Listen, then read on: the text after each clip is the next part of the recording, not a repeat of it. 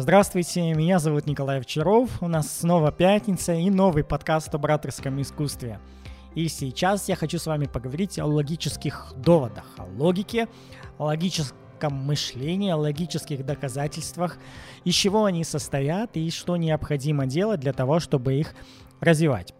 Конечно, мы используем интуитивно все методы убеждения, но это все происходит неосознанно ввиду нашего жизненного опыта. Даже если нас никто этому не учил и ничего мы об этом не читали, мы все равно ввиду своего общения с другими людьми понимаем, что необходимо сказать, чтобы быть более убедительным, в общении, чтобы склонить аудиторию или человека, с которым мы общаемся, на свою точку зрения. То есть мы неосознанно все равно используем методы убеждения, в том числе и логические доводы. Какие еще есть методы убеждения? Еще есть аргументы, еще есть ораторские приемы. Но я хочу сегодня с вами больше поговорить именно о логических доводах. Логика — это процесс нашего мышления, это наши умозаключения, наши доводы и выводы. Логические процессы, в общем-то, привели нас к тому уровню развития, в котором мы сейчас с вами и находимся. Вот, например, даже взять наше общение с вами посредством подкаста. Я вот этот за подкаст записываю неизвестно когда, в прошлом.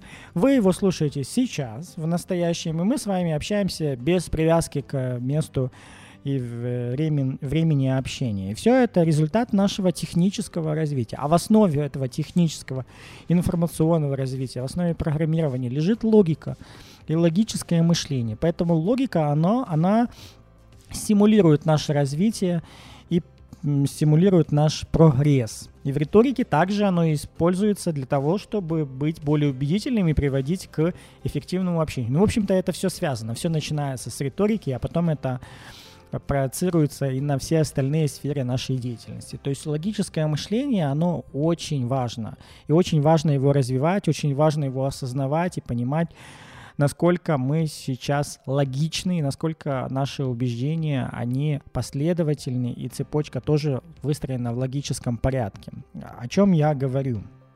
Я говорю о том, что структура логического довода, она состоит из общепризнанного факта, точнее, из факта стартового такого, изначального, который вызывает согласие, а потом из последовательно логической цепочки, которая из других фактов, которые приводят к необходимому утверждению, то есть к выводу только что, вот когда я приводил вам пример про технический прогресс и сказал, что логика в основе технического прогресса и логика, она стимулирует наше развитие, это был пример небольшой логического мышления, логического довода. Вот еще один пример. Чтение книг, как вы знаете, оно расширяет словарный запас. Вот общепризнанный такой факт, его тоже можно раскрутить к другому утверждению – Звучать это может так. Читая книги, мы расширяем словарный запас, становимся более интересными в общении, становимся более коммуникабельными и расширяем круг своих знакомств, а это способствует достижению больших успехов. Как вы видите, я здесь тоже из одного утверждения пришел к другому.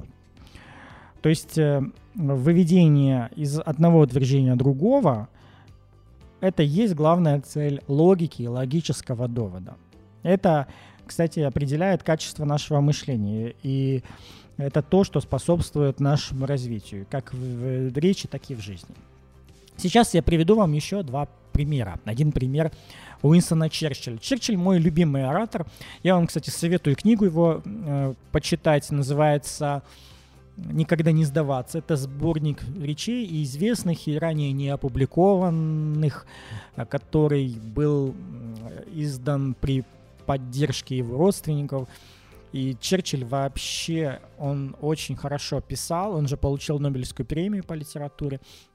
И он, конечно же, использовал логические доводы в своих речах, и аргументы использовал, и очень много метафор, аллегорий, отсылок к прошлому. В общем, это речи, которые можно разбирать, и можно понять, почему же он был таким хорошим оратором и за что же дали ему Нобелевскую премию. И вот из этой же книги я вам приведу цитату Уинстона Черчилля, речь Англия называется, 33 года. Утверждение там было такое. Отсутствие веры в себя приводит к гибели. Вот вам два утверждения.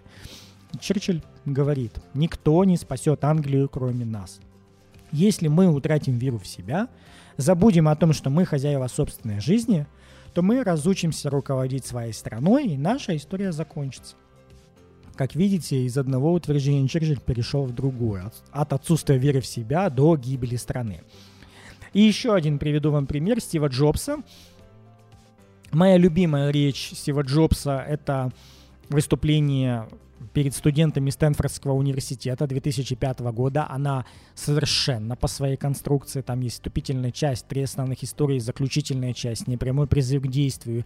Есть логические доводы, аргументы. Единственный ее недостаток в том, что это речь мотивационная, и там он приводит много личных примеров, и, а, такие примеры можно использовать только вот в такой мотивационной речи.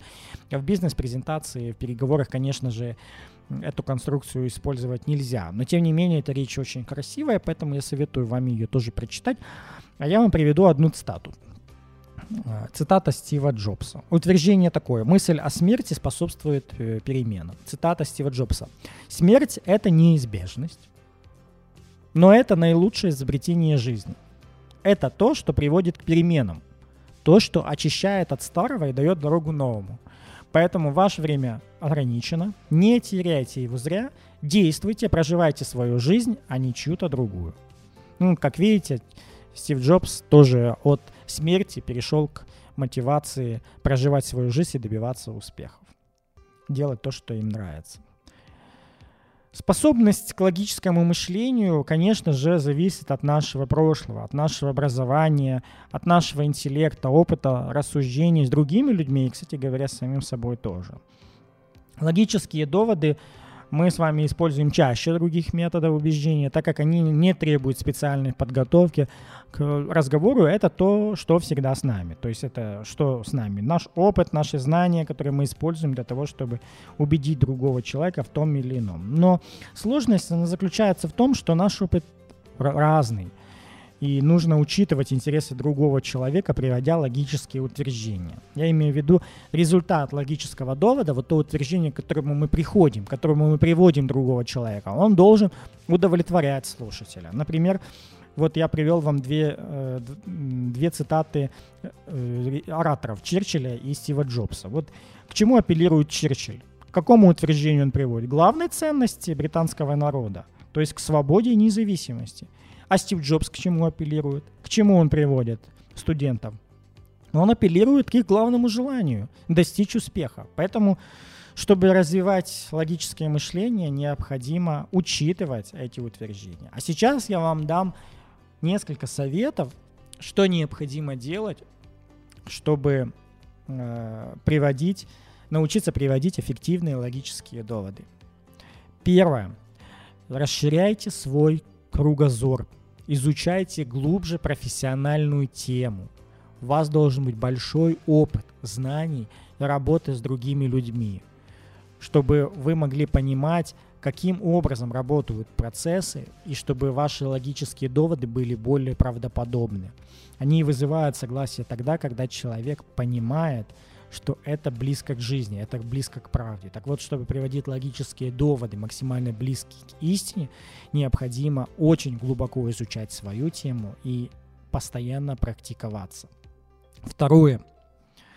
Вступайте в переговоры, но не дискуссии. Именно конструктивно пытайтесь логически мыслить и общаться с другими людьми или с группами людей. И также анализируйте на логику речи других людей, с которыми вы общаетесь. Третье.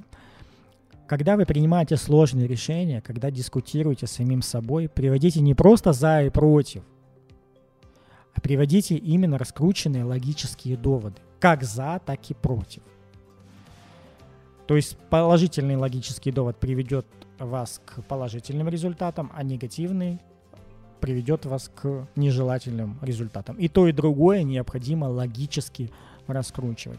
И четвертое, как я вам уже говорил, нужно анализировать речи других людей. Я вам приводил пример книги Черчилля «Никогда не сдаваться». Также есть сборник речей, которые изменили мир, есть инаугурационные речи президентов США. В общем, кого угодно можно анализировать, если человек вошел в историю как выдающийся оратор или с помощью своих речей смог построить бизнес или добиться успеха в политике или в религии или в общественной деятельности, то его очень полезно анализировать именно на бумаге, расшифровки его речей. Практически все речи сегодня доступны. Пожалуйста, анализируйте и выделяйте из этих речей именно логические доводы, анализируйте последовательную цепочку событий. Э, который использовал человек, чтобы склонить аудиторию к своей точке зрения. На этом все. Я желаю вам больше логических мыслей, эффективных презентаций, переговоров и безграничных успехов. До свидания.